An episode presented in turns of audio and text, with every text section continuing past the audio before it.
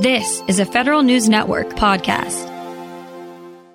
Our next guest rose to the rank of Lieutenant General in the Marine Corps and retired having directed the Defense Intelligence Agency. He says his entire military career was dogged by both subtle and overt acts of racism.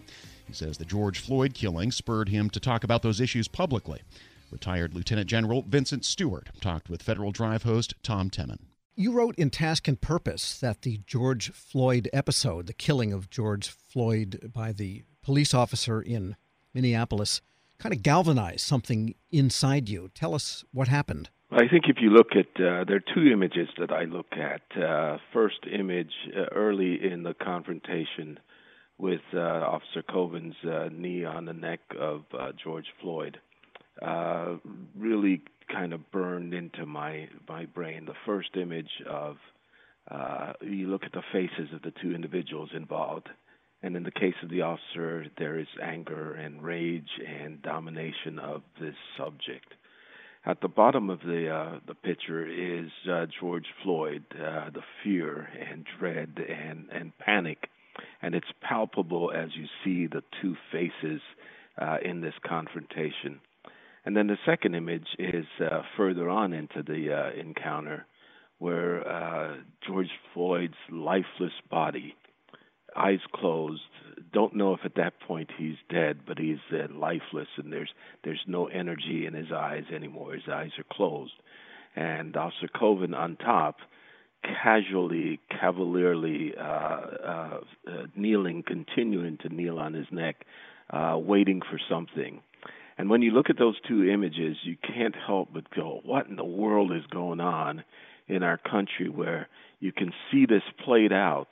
And if it didn't touch you, then I, I, I question uh, your your humanity because it showed the murder over an eight minute uh, period, the murder of an African American male who was handcuffed, who was on the ground with several officers around him being systematically murdered and that moved me more than anything that I've seen in the last uh, uh, several years. And at that moment, uh, I knew I could not be silent. I had to speak out. I had uh, enough uh, positional authority and enough reputational value that uh, the words that I spoke next would or could have an impact. But those two images are just burned into my head. I can see them uh, I see them almost every day because I talk about this almost every day now, and that caused me to move. And your article in Task and Purpose, which went deep into your own childhood and your experiences as an immigrant from Jamaica as a child coming to the United States, has that publication had an impact at this point? Have you had any feedback from it? The feedback has been overwhelmingly positive, to to be truthful, uh, because I think it opened up my wounds and allowed me to share my wounds with the broader American uh, uh, uh, public. And I think, and that's the reason why I really did that because it is as I as I kind of walk through that uh, my life. I don't think many Americans have the appreciation for when a person of color walks out of his home or her home uh, we can we can pretend that we're all colorblind, but it is impossible to not see that it's not just a tan, that that is a darker person. And uh, the implications or the impact of that is you're automatically, I think, uh, uh, treated a little bit differently. And it, this doesn't imply that all white people are racist or they're bigoted, or, or but you can't hide the color of your skin a Polish American, an Irish American, a German uh, uh, American can blend in. I can't blend in. And so being able to walk through the history of uh, encounters, overt, covert, uh, blatant uh, uh, bigotry and hatred and racism was important to just have the average American walk just for a moment in my shoes or in the shoes of any other African American and uh, and I had I couldn't just go. It's horrible for us, and we feel bad about it, and and life's tough for us. I had to show the pain that went through each of these encounters, and I could give you a hundred more of those encounters. Uh, sure. And I just wanted to open that up to the uh, the the average American, uh, another demographic that says this is painful, And this is what every African American goes through every day, hour after hour, day after day, week after week. It's got to have a psychological impact on you if you endure that uh, throughout your lifetime. We're speaking with retired Marine Corps Lieutenant General Vincent Stewart. And in your article, you mention a lot of incidents that happened after you joined the military and even after you started rising through the ranks. And I guess that's surprising given, well, we know more now in the last couple of months than perhaps generally was known before that. But here it is in the second decade of the 21st century. It shouldn't be surprising because our, our military is drawn from the American people. So uh, you have folks who come from uh, all sections of society, all who may have learned about uh, racism uh, in a positive way. Don't don't be racist or those who've learned about racism that says some other group, ethnic group, is inferior, and so so it shouldn't surprise anyone. Uh, if we draw from the fabric of our society, we're going to draw X percentage of people who will not like people of color, and X percentage of people who will go, uh, they're okay, and and I just need them to perform. In my service, we've always said it doesn't matter whether you're black and white; we're all green in different shades of green but even the fact that we say different shades of green implies something. And maybe the darker shade of green, the the lesser person you are. I, I don't know. And I know we always have in, encouraged folks to be performance based, and we say if you can execute your job, uh, then we're ho- okay with that. But the reality is that sometimes there are people who you cannot they they won't wear a white robe and a hood, but they have certain beliefs and it is almost impossible to measure that. And and and, and here's here's here's how I'm thinking about this now.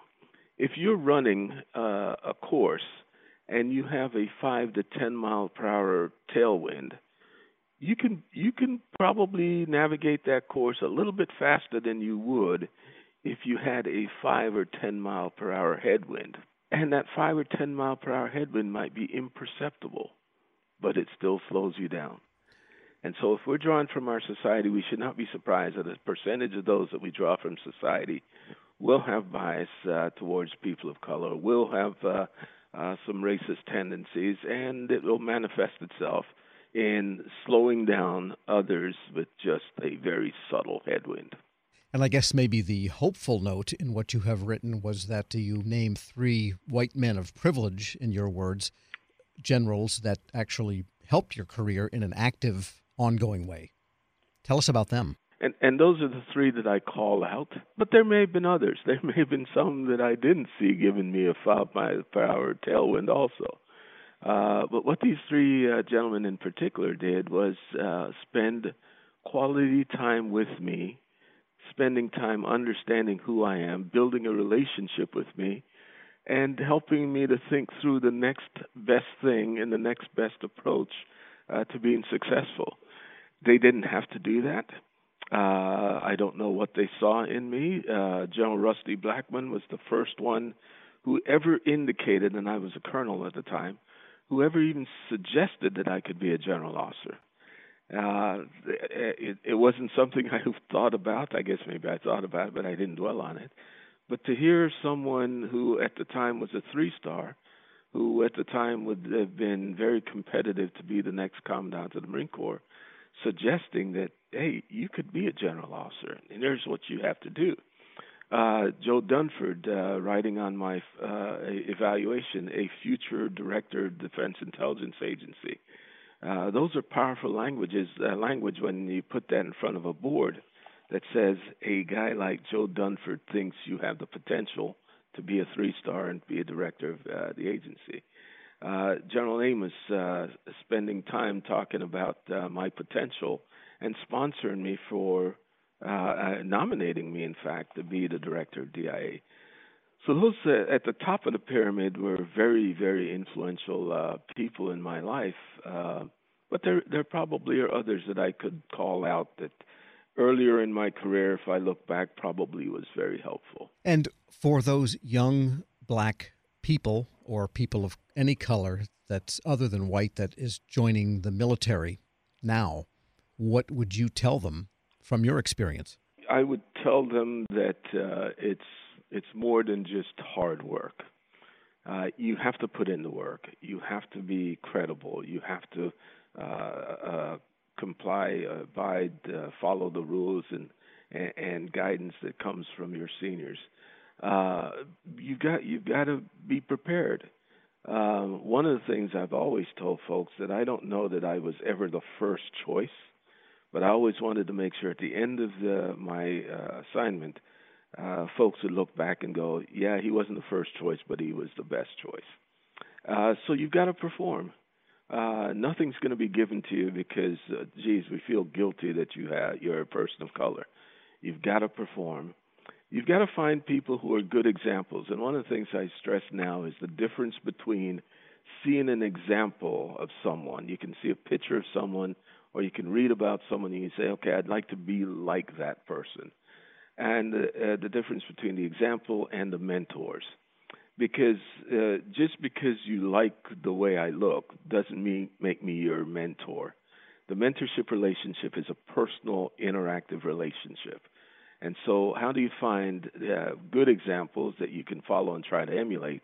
And how do you find the individuals that believe enough in you, in your potential, to truly be a mentor, to build a relationship, to know what your strengths and weaknesses are, to help guide you, and oh, by the way, be a good example. Um, so you've got to put in the work. Uh, nothing's going to be given to you. Uh, don't don't take on a victim uh, status. And I think sometimes we, we have to be very careful that we don't make ourselves victims. The man isn't always out to get us. Uh, and if you can have a positive approach to, to life, you're going to do just fine. Retired Marine Corps Lieutenant General Vincent Stewart is former director of the Defense Intelligence Agency. He spoke with Federal News Network's Tom Temin. We'll post this interview along with a link to his task and purpose column at federalnewsnetwork.com slash Federal Drive. Grab a 30-day free trial of LiveXLive Plus, and you'll get unlimited skips, commercial-free music, and all of the podcasts and live streaming events you can handle. Visit livexlive.com slash podcast one to learn more and start your free trial.